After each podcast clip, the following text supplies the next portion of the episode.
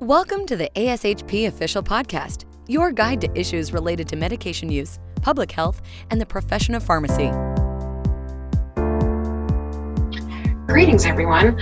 I'm Vicki Basalyga, Director of the section of the Clinical Specialists and Scientists section here at ASHP, and thanks for joining. I'm excited to share with you that today's episode is a curated feature from the exceptional programming from the 2020 ASHP Midyear Clinical Meeting. Please enjoy the voices of your colleagues as they share the latest clinical information, best practices, and leadership advice at the world's largest gathering of pharmacists.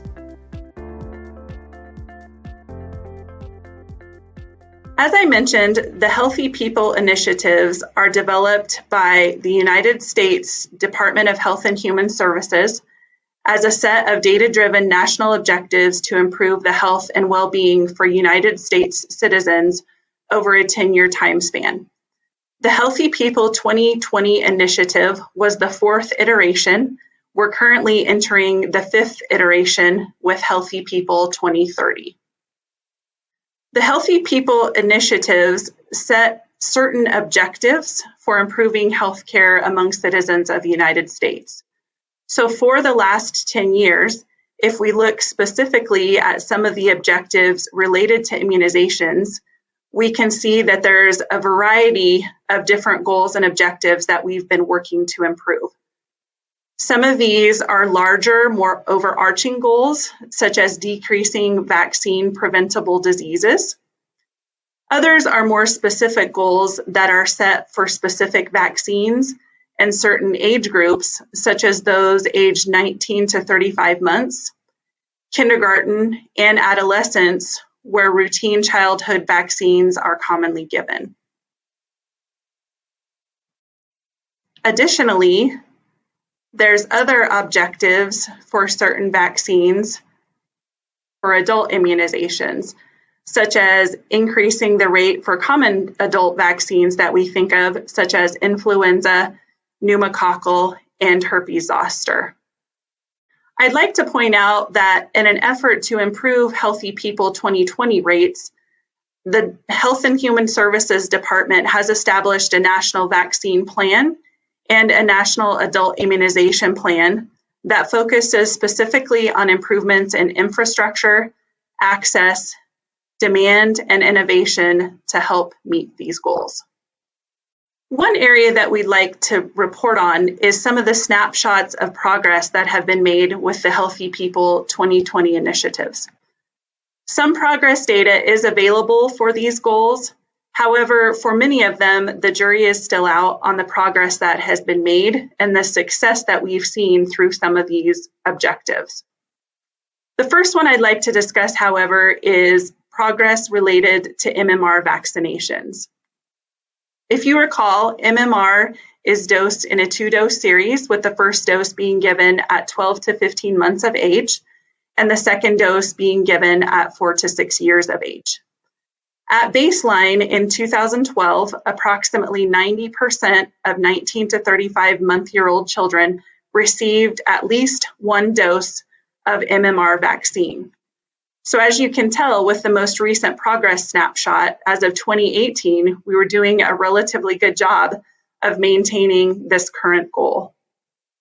However, as we move on to immunizations that are a little more complex in their scheduling, such as the schedule for the four dose immunization series of our pneumococcal va- conjugate vaccine, PCV 13, these numbers decrease quite dramatically. And if you recall, PCV is given in four doses at two, four, six months of age, and then the fourth dose given at 12 to 15 months of age.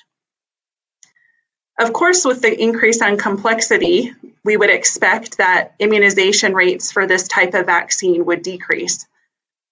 And at baseline, approximately 82% had received at least four doses. So, still some work to go to achieve that goal of 90%.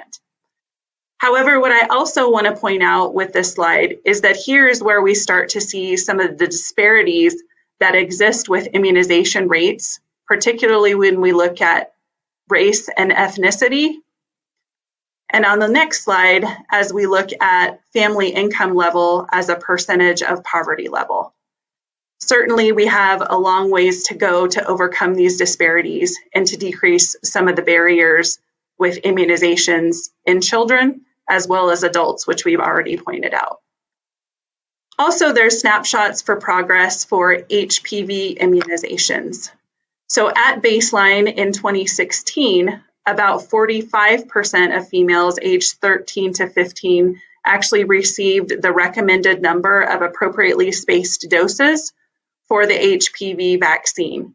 And you can see here the numbers are very well below the target of 80%. So, significant work that needs to be done for this vaccine as well. This also points out some of the particular challenges that we see with new vaccines and sometimes controversial vaccines and their uptake among the public. And I think this is what Dr. Watkins will also address as we talk about COVID 19 vaccine, which is one of those new and somewhat controversial vaccines.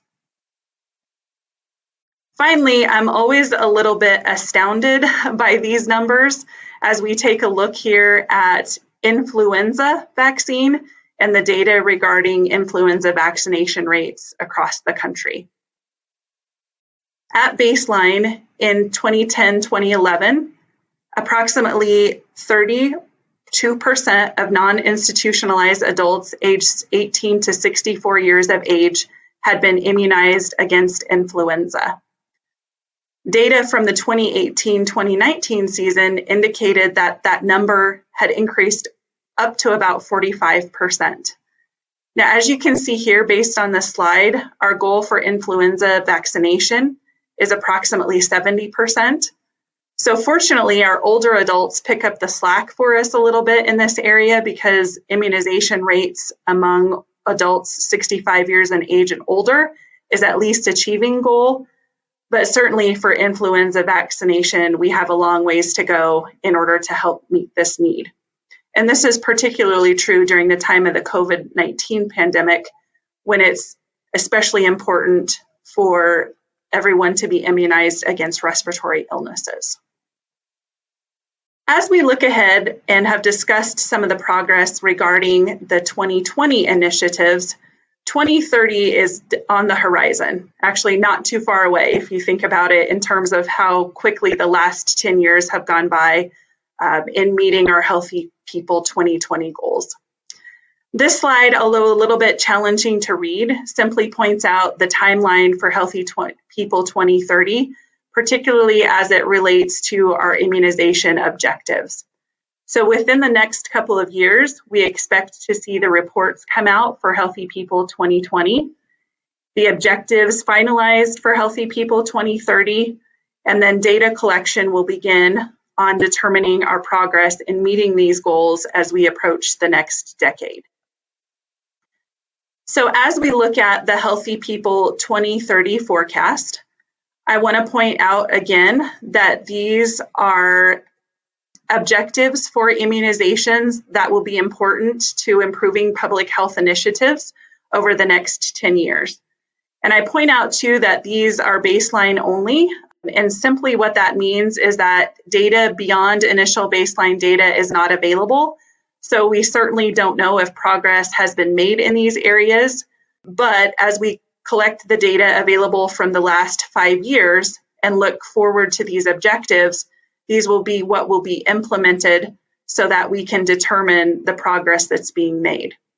As you can see, some of these pertain to the previous slides that we discussed earlier, such as maintaining some of the current immunization rates, such as with MMR, and also looking at DTaP vaccine, and in particular, looking at DTaP in pregnant patients, as well as improving HPV vaccination rates, and improving seasonal influenza.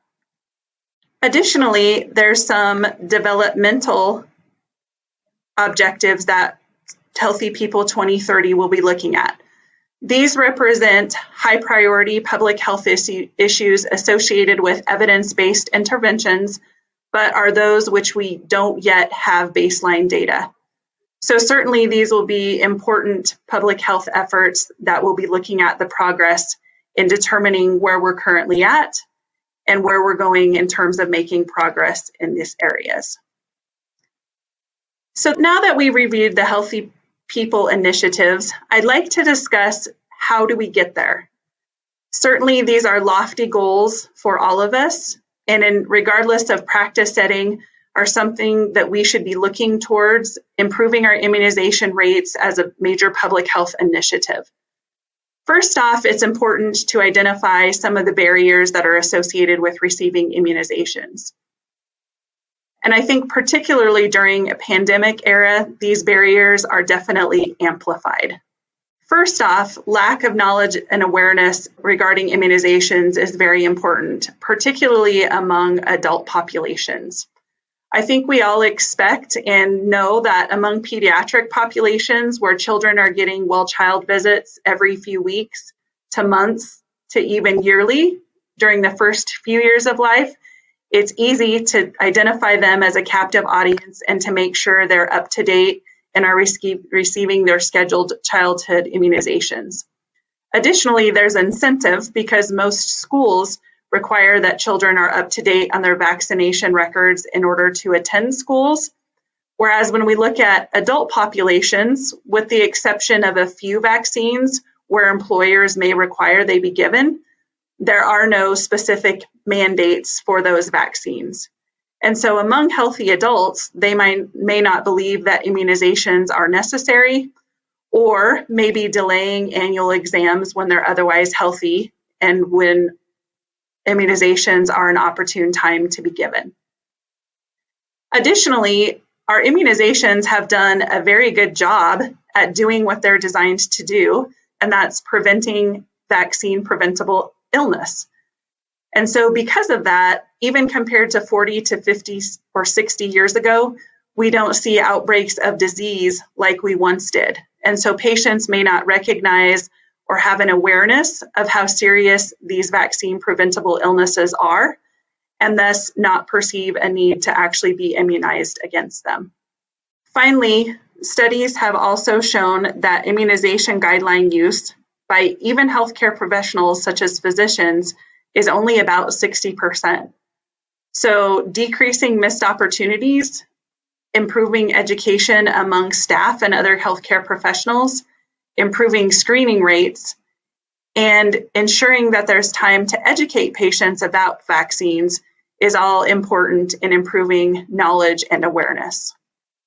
There's also fears and oppositions to vaccines among the public. There is a certain patients do have a genuine fear of needles. So this is an area of innovation, certainly where we can look at providing needleless vaccines, which I know that there's um, some research and development into this. Additionally, there's also concern regarding side effects of immunizations, such as the perception that vaccines cause illness or the perception that certain side effects, such as autism, are real with vaccines. Additionally, patients get mixed messages and incorrect information.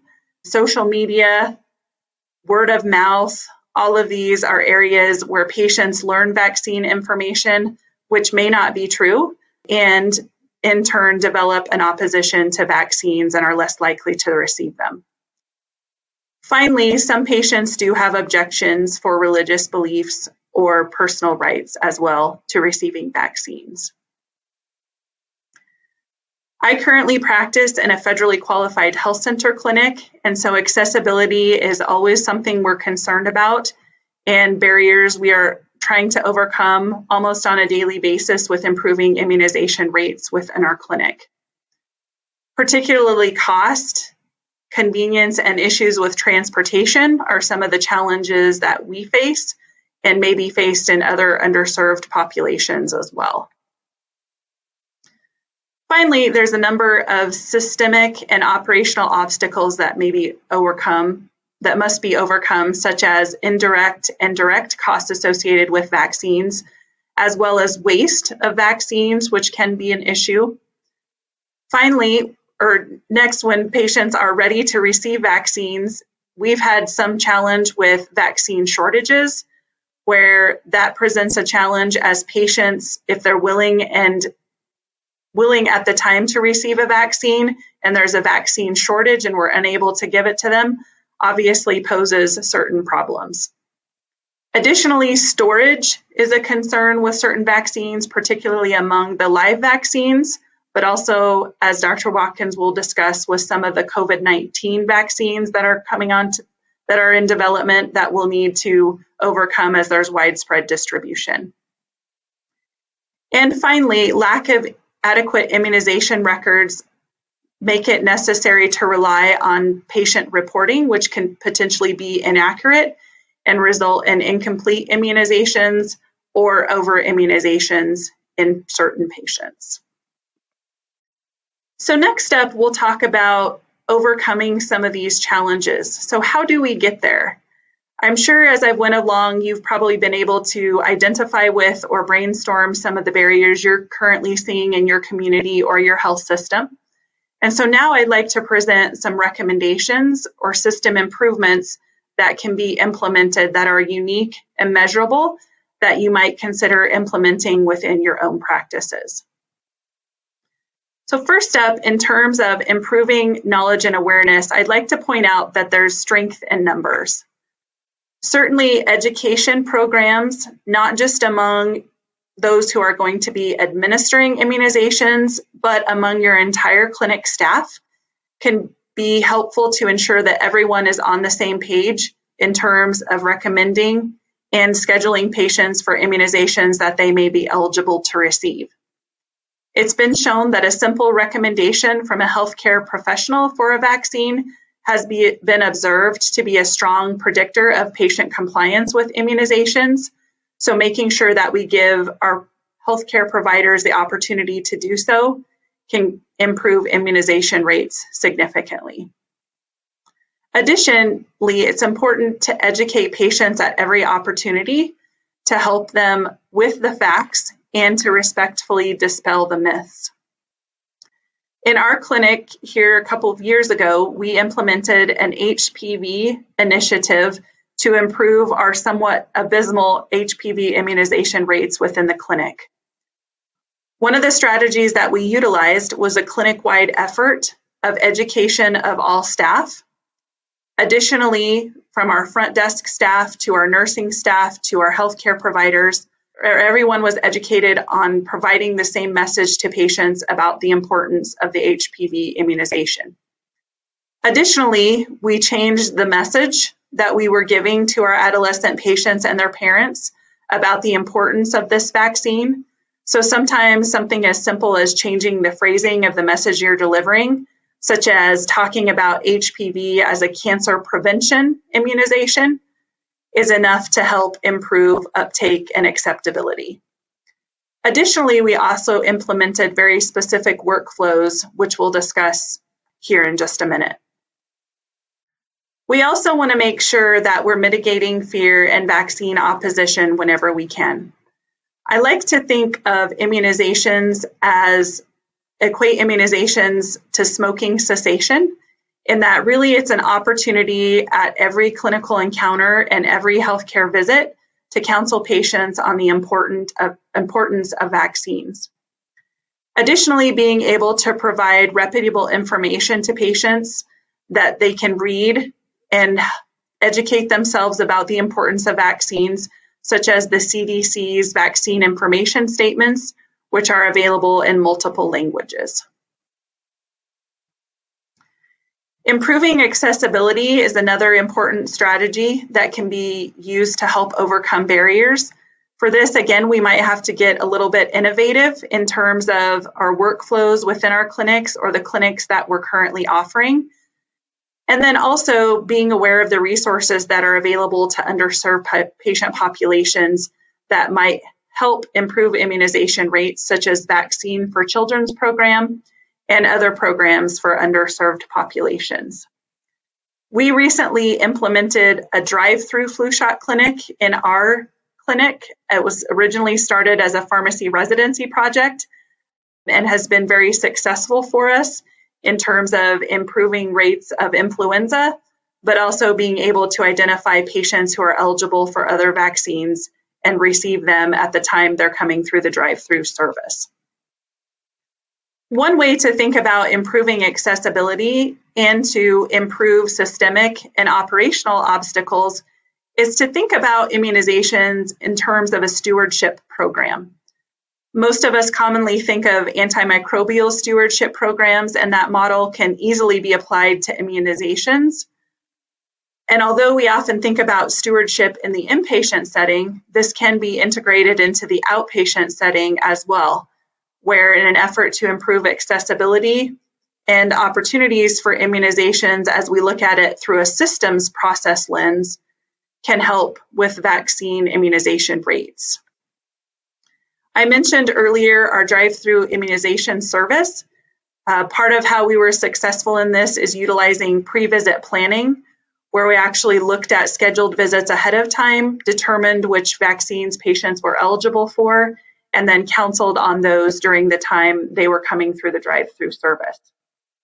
Additionally, with our HPV vaccine initiative that I mentioned, developing a workflow and identifying simple strategies that can help improve compliance may be important in your setting. We identified what we considered an aha moment, where we simply took a sticky note, a post it note, and wrote aha on that sticky note and posted it on each of the computers in our exam rooms. And the purpose of that was that each time nursing staff would come in and room an adolescent patient, they would be reminded of this important immunization strategy. And AHA stands for Adolescent HPV Awareness.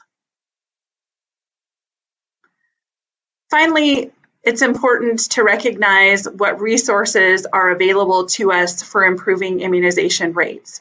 Certainly, we commonly think of the Centers for Disease Control and Prevention as having a number of different resources for improving immunizations and strategies that can be utilized. As well, we've discussed today the Healthy People Initiative. There's a number of resources from the 2020 iteration. And as we look ahead, Healthy People 2030 also has promotional materials, including sample social media messages, sample newsletter content, and other graphics that can be utilized to get the word out about the importance of immunizations. Additionally, they have recommendations for how Healthy People 2030 can be integrated into your organization to help you establish goals and implement change towards meeting those goals. Another thing that we have to think about is the context of all this in terms of the current COVID 19 pandemic in terms of what we've talked about, strategies that we might be able to implement within our own practices, not only as we identify barriers and challenges within our own practices and overcoming these, but also as the COVID 19 vaccine becomes available. It's already been determined that pharmacists will play a very important role in the distribution and administration of these vaccines, as we currently already do with a number of other vaccines that are already available to us. First off, are you an administrator or an advocate of vaccines? As I mentioned earlier, not all of us can be administrators within our practice, but we certainly can be advocates. If we are administrators, it's never too early to begin planning for the COVID 19 vaccine and how that workflow might look within our own pharmacy practice. Additionally, Dr. Watkins presented a lot of really great information However, that information is rapidly changing almost on a daily basis, sometimes even hourly. So, how do we reconcile those day to day developments with the COVID 19 vaccines? And what resources will you utilize to help self educate and stay up to date on strategies to improve immunization rates within your own clinic? Certainly, being able to reconcile and synthesize all of that information into something usable will be increasingly important as we go along. Some additional questions is in your own clinic or pharmacy practice, how can your workflow be modified to educate patients and other healthcare professionals? Certainly, as we look ahead, education should be starting now for some of these initiatives if you haven't already started it. Additionally, utilizing your staff in every possible role will be important. So, identifying the roles that people within your health system can take to help improve immunization rates is very important. So, for instance, can your non clinical staff be educated to help with scheduling and documentation of vaccine administration? Additionally, some states have improved technicians as pharmacy immunization administrators. And so, if you're in a state such as Idaho, you may be able to use technicians in this increasingly important role. If technicians are not allowed to immunize in your state, they may certainly be able to help with other important processes with improving immunization rates within your setting. Additionally, identifying areas where you can decrease missed opportunities for immunization and education is important. And we've hopefully presented you with a number of ways that you can begin educating, not only self educating, but also your staff and other healthcare professionals in improving immunization rates and delivery. Additionally, I'd encourage you all to define your aha moment. And we talked about what that meant in terms of our HPV immunization program. But just thinking about simple aha moments and strategies that you can use to help with programs already established to help improve compliance with those programs or in those that you may develop to improve immunization rates. And then finally, as we move forward, looking at developing action plans for new programs that you may implement in your practice, I'd like you to consider the following questions. In that plan, first of all, we need to consider why we're developing this strategy. Definitely, an overarching goal or purpose for the most part is to improve public health. However, your organization may have specific metrics that you are looking to improve for specific vaccines, in which case that why may be a little bit different. Additionally, who is responsible for developing the workflow? Certainly, pharmacists carry a very specific and important skill set that's ideal to help take on this task, but it may be others within your organization. Additionally, where does this plan need to be raised? There's definitely a lot of steps and layers um, that may be important to work through as you're developing your action plan for improving immunization rates or developing a new immunization delivery service within your organization. The timeline for rollout is also important simply because we need accountability measures that will help us in ensuring that the plan that we develop is actually implemented and utilized. And finally, another important strategy will be the assessment of this action plan in order to ensure that we're meeting the goals that we set out to meet in the first place. With that, we're brought to our key takeaways. We hope that today you have developed a new understanding and are able to utilize the Healthy People initiatives to inform your practice in the effort to reduce vaccine preventable diseases. Additionally, we've presented numerous strategies dealing with education, accessibility, and system improvements that can be modified to improve immunization rates, both for current vaccines and also in the fight against the COVID 19 pandemic. Finally, we'd encourage you to action plan. What step, big or small, can you take next week or even today to improve immunizations within your setting? Thanks so much for listening today. Be sure to follow us at ASHP Official wherever you listen to your podcasts. And be sure to check back soon to hear more featurettes from the 2020 ASHP Midyear Clinical Meeting. Until then, this is Vicki Basalyga from ASHP Official, and thank you for all that you do for our patients. Thank you for listening to ASHP Official, the voice of pharmacists advancing healthcare. Be sure to visit ashp.org forward slash podcast to discover more great episodes, access show notes, and download the episode transcript. If you loved the episode and want to hear more, be sure to subscribe, rate, or leave a review. Join us next time on ASHP Official.